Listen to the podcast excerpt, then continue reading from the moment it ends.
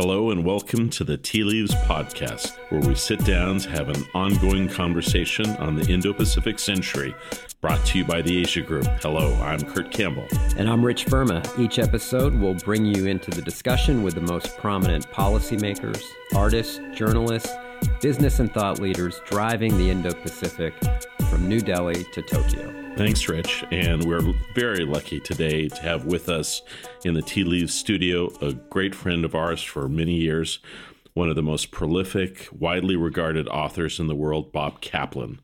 Uh, Bob is uh, prolific beyond uh, almost any other writer I know, one of the great uh, voices shaping how Americans see the world. Uh, he is uh, well traveled, uh, gracious, uh, with tremendous strategic insights.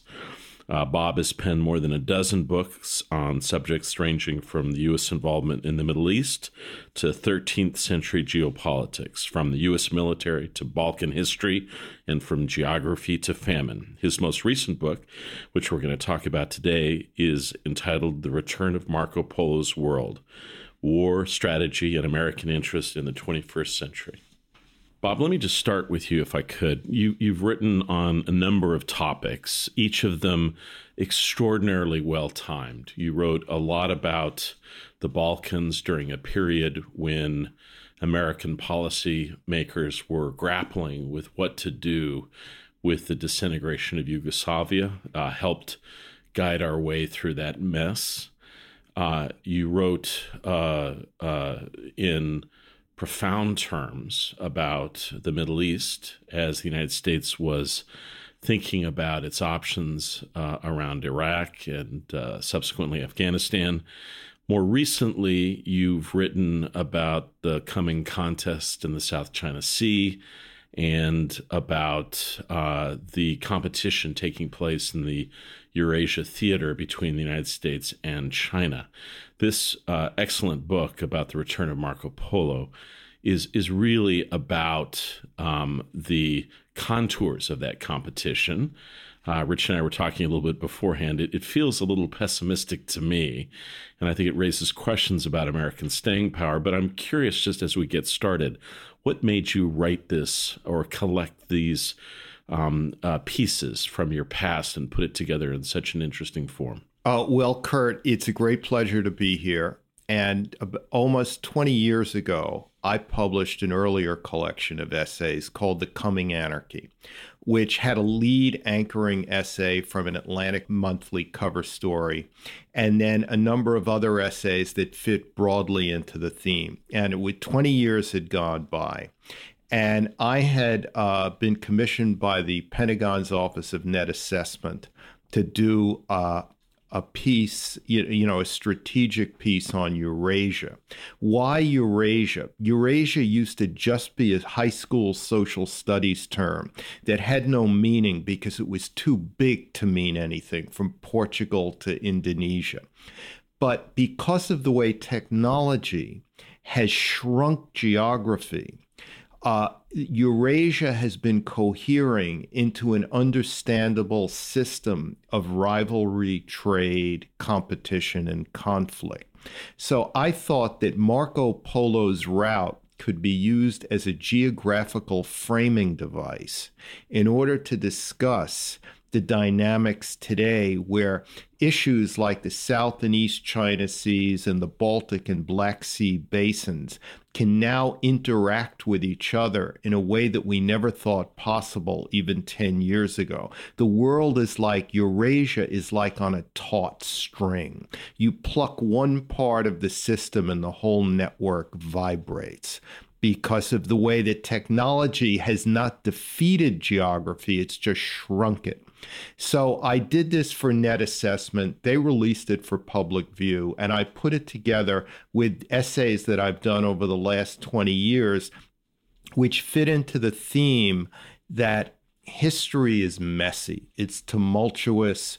You go from one struggle to another, there is no permanent peace. And for instance, I dealt with thinkers who I thought uh, very interestingly uh, grappled with this Henry Kissinger, Samuel Huntington, John Mearsheimer, all of them unpopular all of them, you know, used to bad book reviews and attacks and because they raised questions that nobody wanted to deal with. And so I dealt I dealt with them and I grappled with with US involvement in the Middle East, etc. So what I hope I've got is a collection that that deals with the world on the gra- the dirty, vivid, grimy ground level, but also takes a step back with how the U.S. should proceed about it. Bob, uh, it's a real thrill for me uh, to have you here. I, I bought uh, Balkan Ghosts in 1993 when I was headed out uh, to Eastern Europe and, uh, you know, read it two or three times. Amazing book. Um, but as Kurt said, um, you know your view if, if it's not pessimistic it's it's kind of super realist. It it takes the view that as you said as the world's getting more connected some of us would say that makes the world more peaceful and you take an actual uh, a counter view of that. And maybe if i could put you and kurt on on different sides you know kurt's written a book about asia talking about asia actually getting more democratic more economically interconnected and and actually more peaceful in many respects. And again, you've taken exactly the opposite uh, view. Just talk us through that. Yeah, uh, connectivity has a positive connotation in terms of trade, financial markets, technology, culture, even. But in geopolitics, connectivity can have a negative connotation because it allows different conflict zones and rivalries to interact with each other. So instead of a simplistic, one dimensional, multipolar or bipolar world, you have, a, a, I mean, bipolar or unipolar world. You have a multipolar world where a conflict, a short, sharp conflict, say in the South China Sea, can migrate to other zones. So, in that sense, connectivity can increase uh, you know the chances for instability. You know we used to have wars of neat geographical separation. Nazi germany versus the united states they would meet for a, a sea battle in the atlantic between them. Now because of cyber we're all we're all inside the same network so you can have wars of integration rather than of geographical separation. So, and you see this play out with disinformation attacks, hacking, and all of that.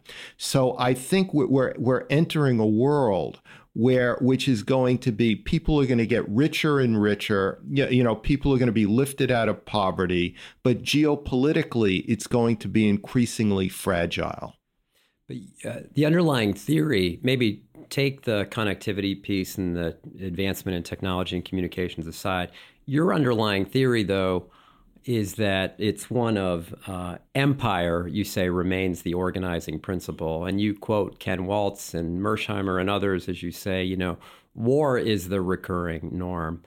But has that really been the case over the post uh, Cold War period? I mean, you know, you look at the international institutions, you look at the interconnectedness again between countries.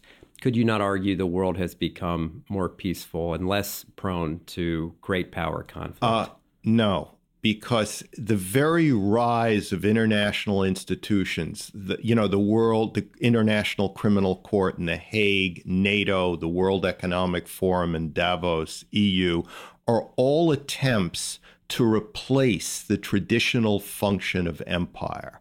The function of empire never goes away. If you want to understand the Chinese mentality or the Indian mentality, or especially the Iranian mentality or the Turkish mentality, you've got to go back to the Chinese dynasties, to the, you know, the period of tributary harmony under the Ming dynasty. You have to look at India under the Gupta, Nanda, Mauryan, Mughal Mughal empires when the eastern half of Afghanistan was essentially part of India. So, no surprise that the Indians are so concerned about an American withdrawal from Afghanistan.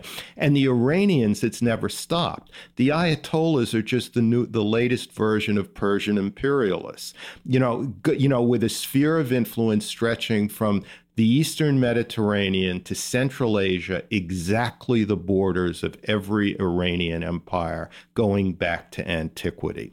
And so empire is very much in the mentality of, of, great states across Asia. And the reason the Chinese and the Iranians are so good at it because they have a vision, positive or negative, is because of this imperial tradition. The Saudis have no tradition of it, so they're actually very bad at it. Hmm. I mean, what they've been doing in Yemen and Qatar has backfired because they have no imperial tradition to draw upon. And these international organizations are really about the question if not empire, what then? Hmm.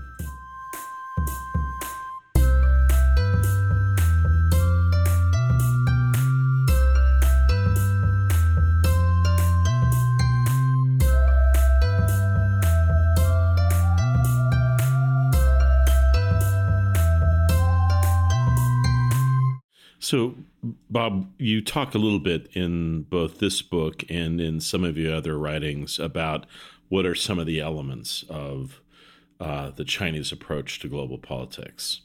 And you talk a little bit about the One Belt, One Road. Now, what we've seen of late has been, um, I think, the thing that has surprised me at least a little bit is that the level of enthusiasm at these meetings, the the determination to get in on the ground floor for these vast resources that are going to be flowing from Beijing. Not clear that that is actually going to be the case, but let's imagine that there will be some. I'm surprised many of the areas that the Chinese leadership is thinking about applying this this uh, remarkably ambitious scheme towards have always resisted empire. And I'm struck that in some of the places in Pakistan and Afghanistan and parts of the Middle East, they appear to be somewhat enthusiastic about this new initiative, uh, not at least at the outset, interpreting it as an element of empire, more uh, about um, vast amounts of resources coming their way. Help us understand that. Yeah, I think that the first thing you need as an empire or a great power like the United States, which has had imperialistic elements since 1945, is you need a vision. And it has to be some kind of uplifting vision that energizes people. People see a benefit for them in buying into your imperial idea. So the Chinese have a vision uh, you know, about connecting the Middle East, connecting Africa. And essentially, um, they're in the early stages of the British or Dutch East India Company across the Indian Ocean, going all the way to the Eastern Mediterranean. Um, and so, and their vision um, may be dictatorial, but from an economic perspective, it's uplifting for you know everyone can see a benefit out of it. Now i should say this about one belt one road. It's a branding operation for what the chinese have already done in central asia with roads railways pipelines.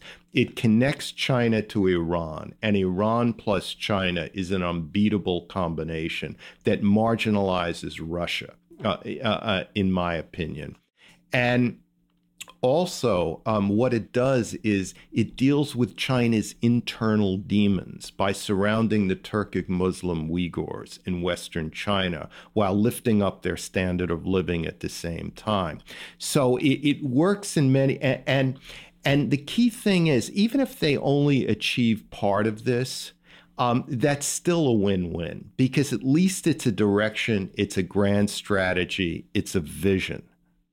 So, Bob, you talk about the relations between China and the outside world. There are two countries I'd like to um, uh, probe you on a little further. Um, you talk about the relationship in complex ways in this book between China and the United States. I'd be interested in your view. How how have Chinese attitudes about the United States evolved, and what do they want in this relationship? Is it is is coexistence as equal great powers possible, or are they ultimately uh, determined um, uh, for supremacy? And and the other relationship, just if you could, talked a little bit about this potentially unbeatable combination between China and Iran, aimed um, uh, potentially at Russia. The irony over the last fifteen or twenty years Russia and China have made common cause on so many things. I, am just wonder from the Russian perspective, do they see this coming?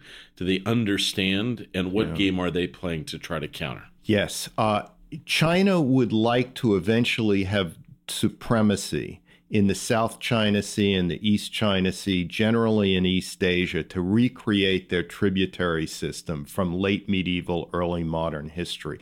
But they know they need to do it without ever firing a shot at the U.S. Navy because they know they're inferior, or at least for another generation will be, for a whole host of reasons, going from seamanship to battle network technology, etc. So it's about fighting, so it's about winning without having to fight. And if you look at China's strategy in the South China Sea, what you see is they're at war with us. We just don't know it yet um, because it's like a, you know it's like a thousand micro steps, so miniature that to respond to any one of them, you seem to be overreacting. It's much different than the Russian approach to aggression. The Chinese are French waiters compared to the you know the, the Russians in this regard. So the Chinese recognize their own vulnerabilities and they know that the way to supremacy is very very gradual. Mm-hmm. I want to I want to push you on this, and then have you talk a little bit about Russia.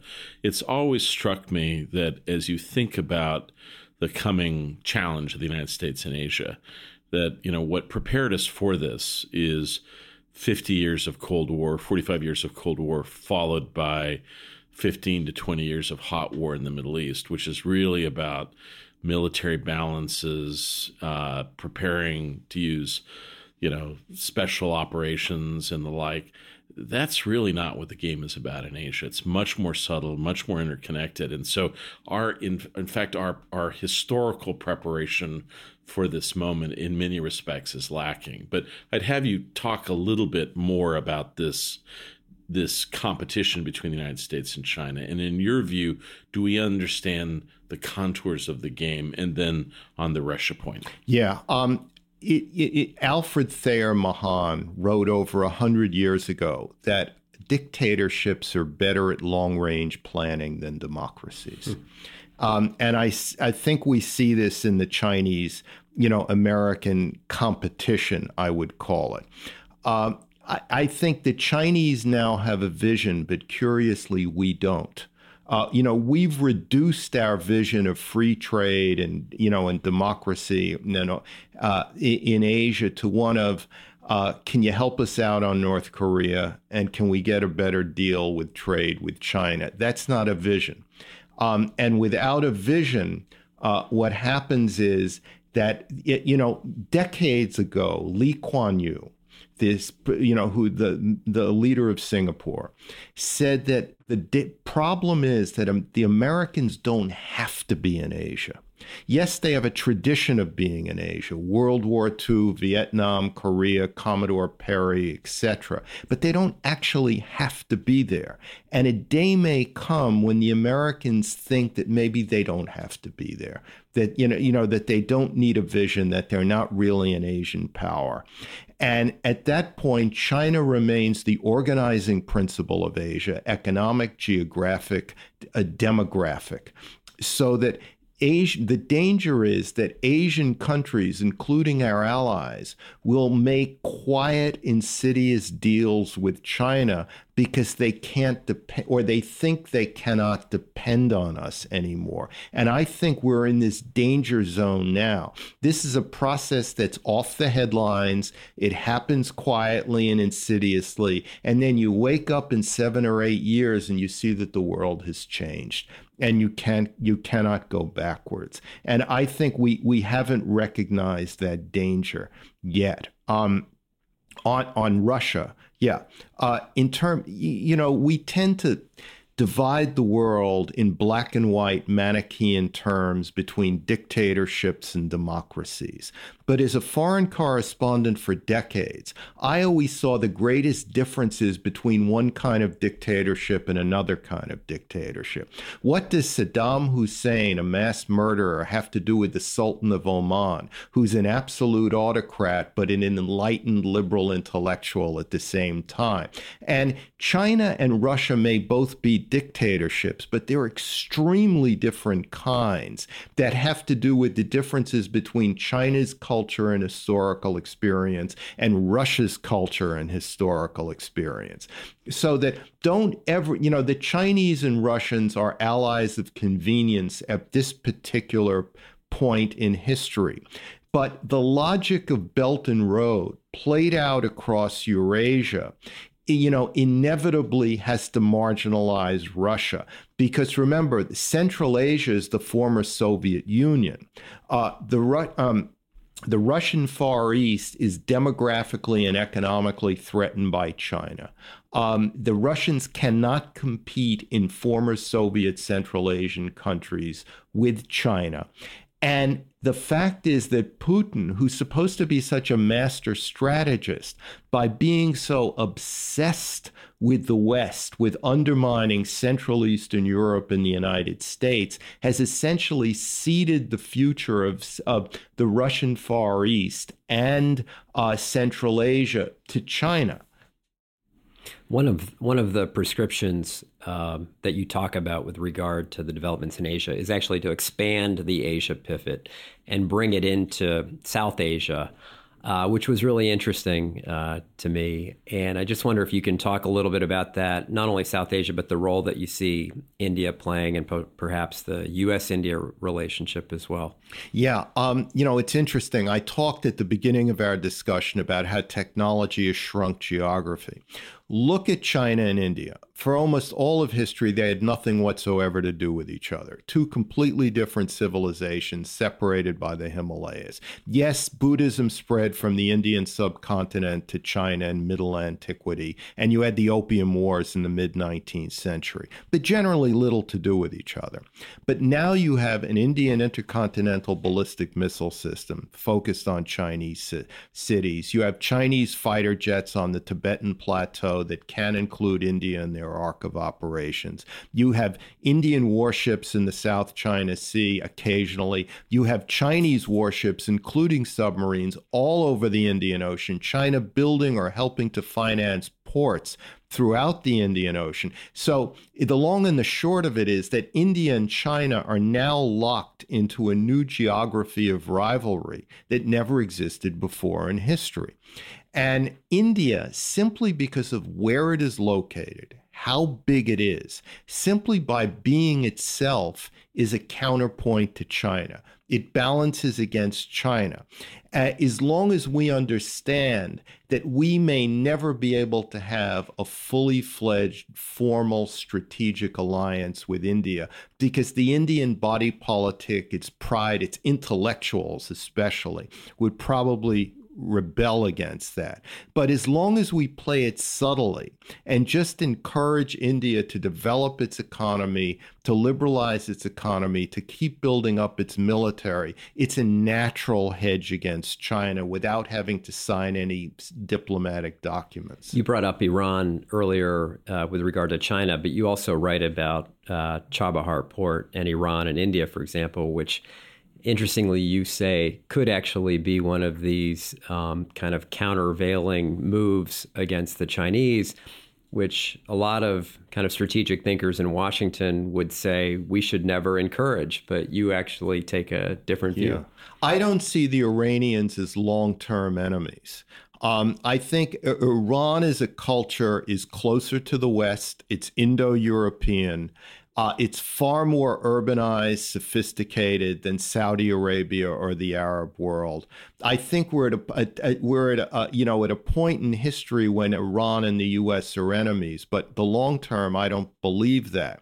I think you know that Iran uh, that that ultimately um, an Iranian Indian trade pathway balances against the Chinese Pakistani trade pathway. And by the way, I think the Chinese, the Belt and Road that goes south from Kashgar in western China directly to Gwadar in Pakistan is the most ambitious part of the whole Belt and Road vision mm. because it goes through areas that the Pakistani army has never managed to control in the first place. So, um, you know, good luck to the Chinese if they think they can right. stabilize this area. Right.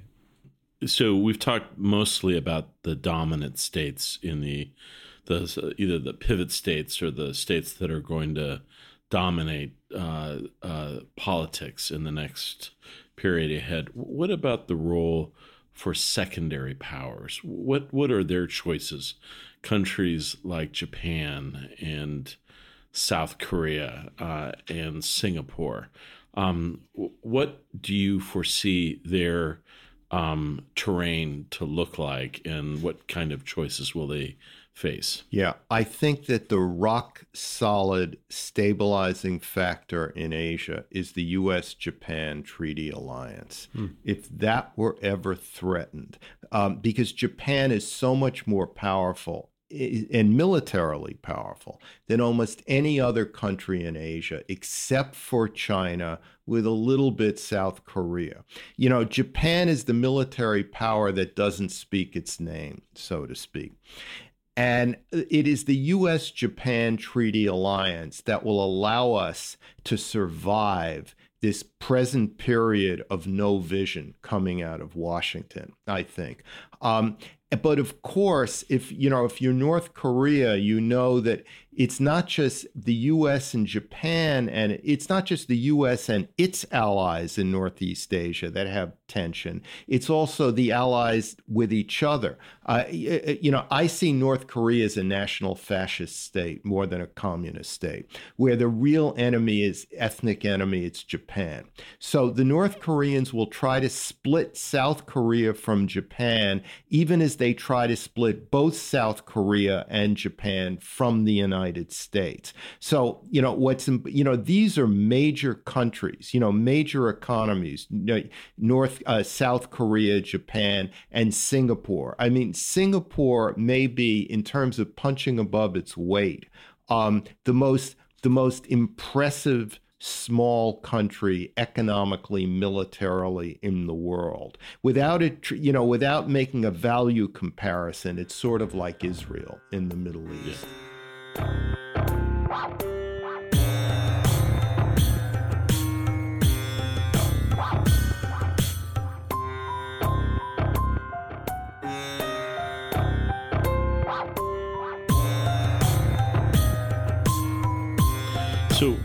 Bob, you said a little earlier when you were describing yourself, and obviously you've served uh, for much of your career as a journalist.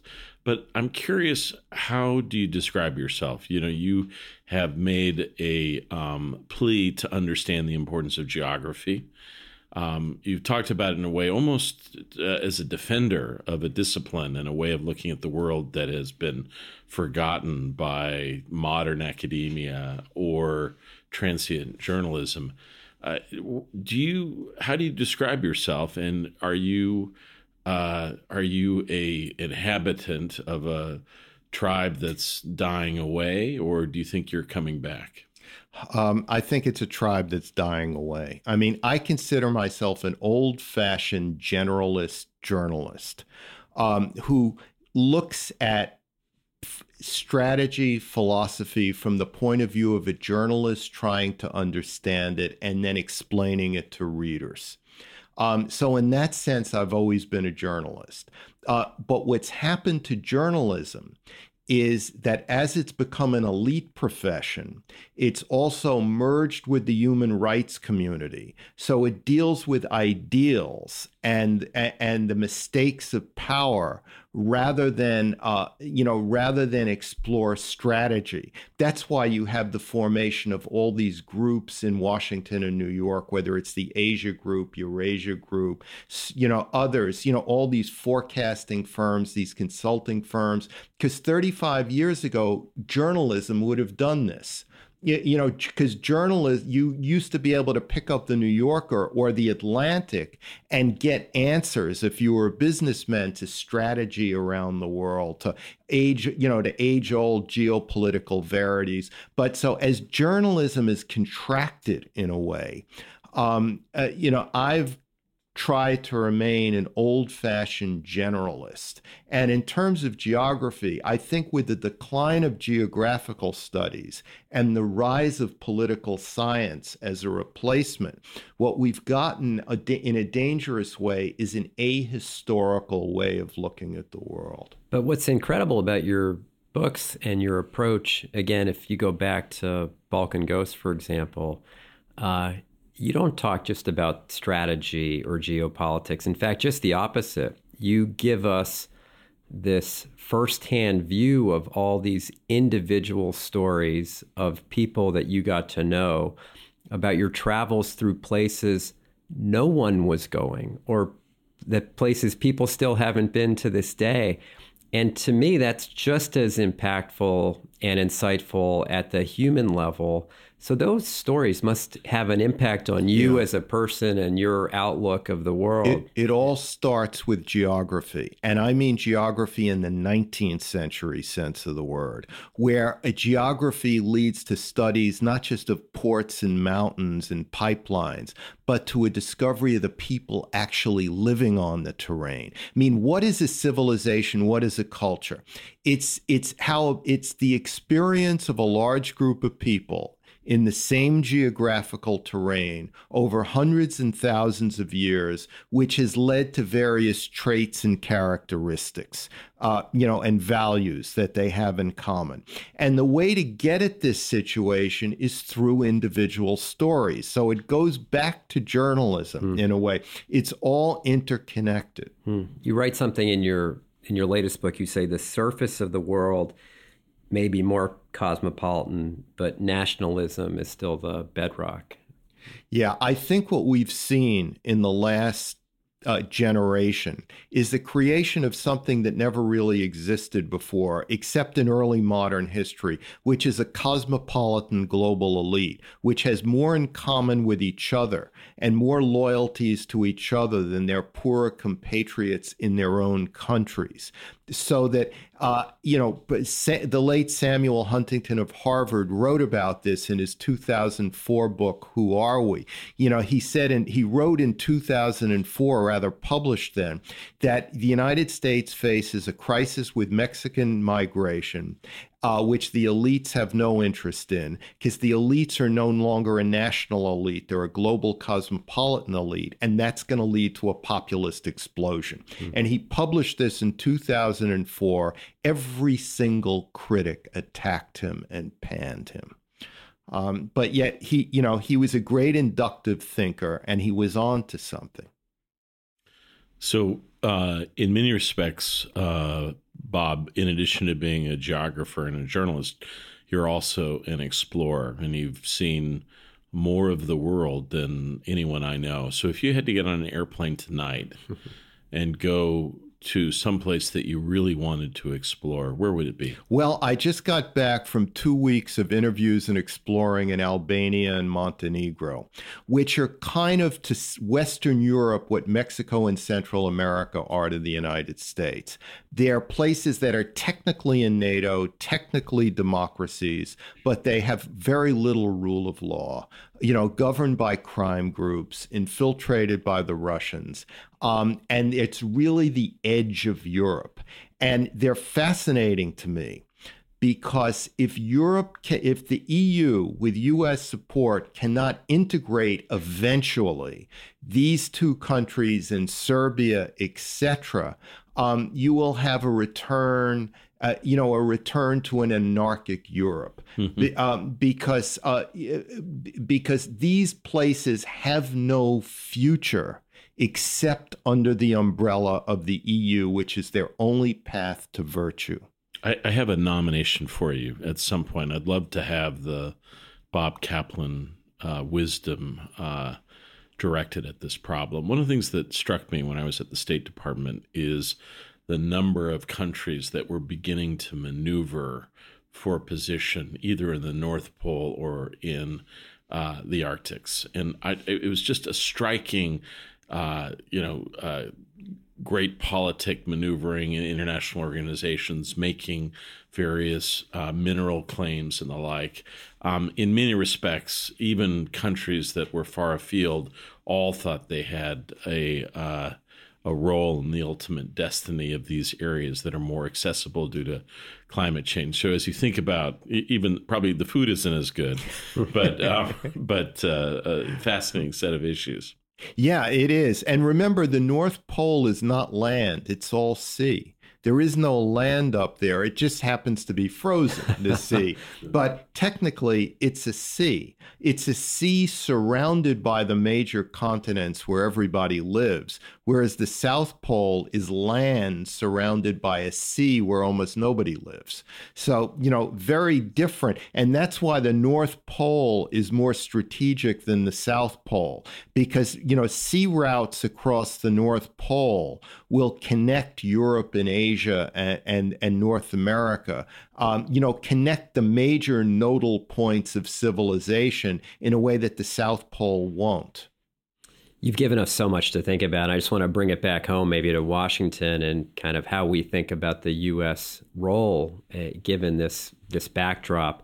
And you do, uh, I think, one of your subtexts of your essays is that the U.S. matters increasingly less in this due construct. And I think that's disconcerting for us that saw the kind of through the Cold War and post Cold War unipolar movement that you write is now gone. So what does that mean for the for the US? What is the role that we play? Do our values matter? Does democracy promotion matter? Uh, or is this really about kind of keeping sea lanes open for for trade? All right, two answers to that. First, Belt and Road is a vision, it's a system across Eurasia of trade, you know, interconnectivity of peoples, etc. The only way the United States can have influence in this emerge in this emerging cohering Eurasian system is by promoting democracy and free trade, a vision. Because precisely because the US is located on the other part of the world, it has no territorial claims. So we can be trusted as the as the necessary outsider in a way way nobody else can. So being separated from Eurasia is actually a benefit in this regard. But it only but it only matters if we have a vision. In terms of authoritarianism and democracy, 20 years ago exactly, I published a cover story in The Atlantic called Was Democracy Just a Moment? Everyone, if you remember in the 90s, was predicting the triumph of democracy. Mm-hmm. I said, no, the next phase is authoritarianism. But now what I see is that authoritarianism is reaching its limits and will. And let's take China, for example. Um, the creation of a large middle class has to go along with institutions that are more and more flexible respond, eh, responsive and agile, or else the very creation of a large middle class can be politically destabilizing. Because the truth is, the more you give people, the harder they are to rule rather than the easier, because the more demands they make upon, upon government. So I think um, China's system, if it evolves away from enlightened authoritarianism into real, like, solid state, hardcore authoritarianism, will face its own crisis, uh, maybe in the 2020s, but it will face a crisis. Whereas the United States has the ability to bounce back. You know, we have elections at the local, state, and federal elect uh, system. We can eject people. We can bring new people in. We, there's a self-correcting mechanism in the American system that doesn't exist in the Chinese and certainly not in the Russian system. Yeah, well, that that's a hopeful note to end yeah. on. it's interesting, you know, Bob, when you look back at much of the writing about the Deng Xiaoping period and how much time he and his colleagues carefully devoted to try to create these institutions that would limit endless power of the leadership to try to redress some of the challenges that the leadership uh, lived through in Mao Zedong, and now to have that all washed away. And if you look at some of the analysis, Deng and his colleagues understood very clearly that when you are operating largely alone, you're much more likely to make mistakes, right. miscalculations, and the like. In terms of miscalculations, just one last question before we let you go today. You have written recently that the American decision to withdraw from the Trans Pacific Partnership was the biggest strategic error that we've uh, made in Asia uh, since uh, the Vietnam War. Now, we've made a lot of errors, mm. so that's a pretty high bar. Um, help us understand that analysis. Yeah. Vietnam, remember, was a process. It wasn't one era, it was a slow, slippery slope with some steep areas. But the Trans Pacific Pipeline was a deliberate self inflicted error because the Asia pivot, as I understand it, was ultimately to be about trade uh, you know, moving more warships from the Middle East to the to the you know to the Western Pacific was all fine and good, but it wasn't the end of the road. It was just a path to a vision, a vision of free trade, democracy, etc. When we remove, when we withdrew from TPP, the Trans-Pacific Partnership, we essentially withdrew from our own vision. We we failed our own test. Now, of course, you can get better trade deals. There's nothing wrong with that. And you know, we may have made some bad decisions in the past. But because we're a naval power, uh, historically, that's what we are. We stand for democracy and free trade. It's kind of a triangle, and and so by remove it by withdrawing from TPP, we totally tore apart the triangle, and that's why I you know I think it was the single most um, self-inflicted error since the process of Vietnam. Bob, thank you. Um, this has been a treat. You've given us so much to think about, and you've helped guide us through uh, the contours, really, of the 21st century throughout Eurasia, and done it uh, with style and wit. Um, we want to urge all of our readers to go out quickly and buy uh, The Return of Marco Polo's World War, Strategy, and American Interest in the 21st Century. It's a great read and one that will leave you better equipped to deal with the challenges ahead. Yeah, Bob, thank you not only for this recent book, but all of the writings over the years. Uh, it's great for you to be here with us today. And thank you all for listening. Please be sure to rate us on iTunes, Stitcher, or wherever you get your podcasts. And we'll see you next time. Thank you both. Thank you.